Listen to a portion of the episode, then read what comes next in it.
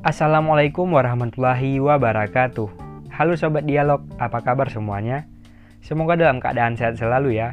Kembali lagi di acara yang kita tunggu-tunggu podcast dialog kamu. Kita berdialog karena kekerasan bukan jawaban. Sebelumnya perkenalkan aku Hidayatullah biasa dipanggil Dayat. Saat ini menjabat sebagai Duta Genre Provinsi Aceh serta Ketua Divisi Research and Development di Katalisator Muda Aceh.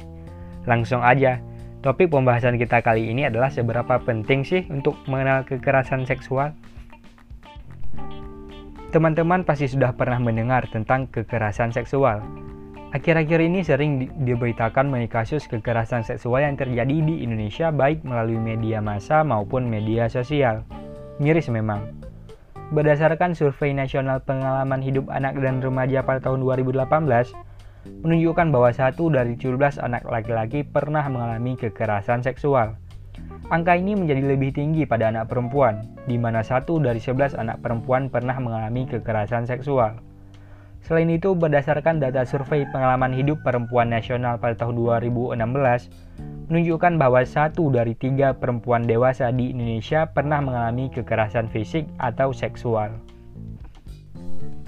Di Aceh sendiri, Beberapa waktu yang lalu sempat dihebohkan dengan kasus kekerasan seksual berupa pemerkosaan terhadap seorang ibu yang disertai dengan pembunuhan terhadap anaknya yang ingin membela sang ibu agar tidak diperkosa, serta beberapa kasus lain yang sempat terjadi.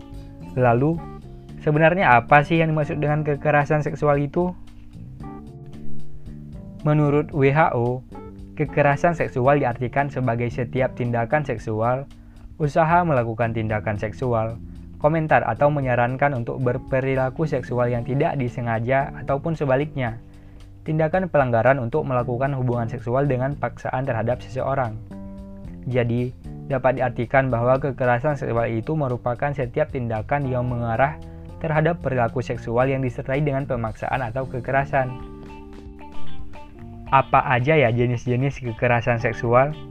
Menurut WHO, kekerasan seksual dapat berupa tindakan, Serangan seksual berupa pemerkosaan, pelecehan seksual secara mental atau fisik, menyebut seseorang dengan sebutan berkonteks seksual, membuat lelucon dengan konteks seksual, menyebarkan video atau foto yang mengandung konten seksual tanpa izin, memaksa seseorang terlibat dalam pornografi, tindakan penuntutan atau pemaksaan kegiatan seksual pada seseorang, pernikahan secara paksa, melarang seseorang menggunakan alat kontrasepsi, aborsi paksa, kekerasan pada organ seksual termasuk pemeriksaan wajib terhadap keperawanan, pelacuran, dan eksploitasi komersial seksual.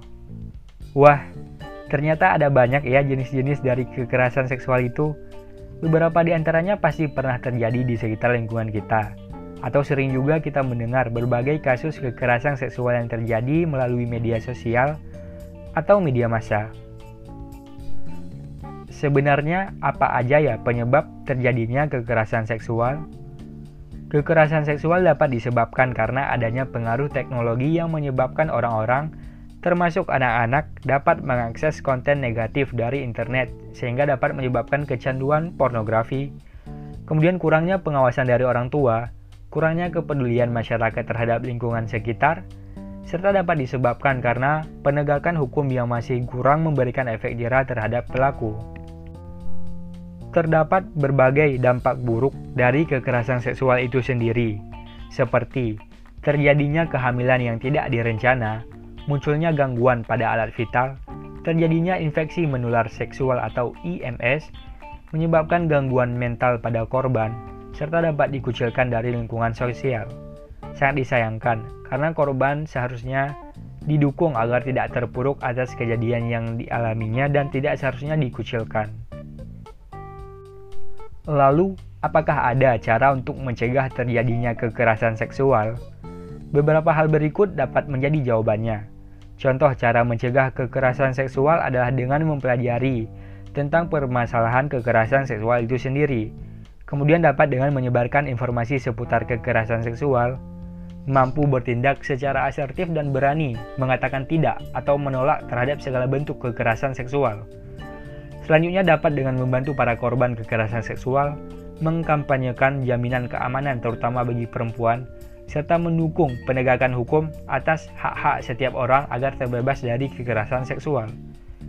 Sudah seharusnya kita mengenal dan berhati-hati terhadap kekerasan seksual, karena kekerasan seksual ini dapat menimpa siapa saja, di mana saja, dan kapan saja tanpa terkecuali.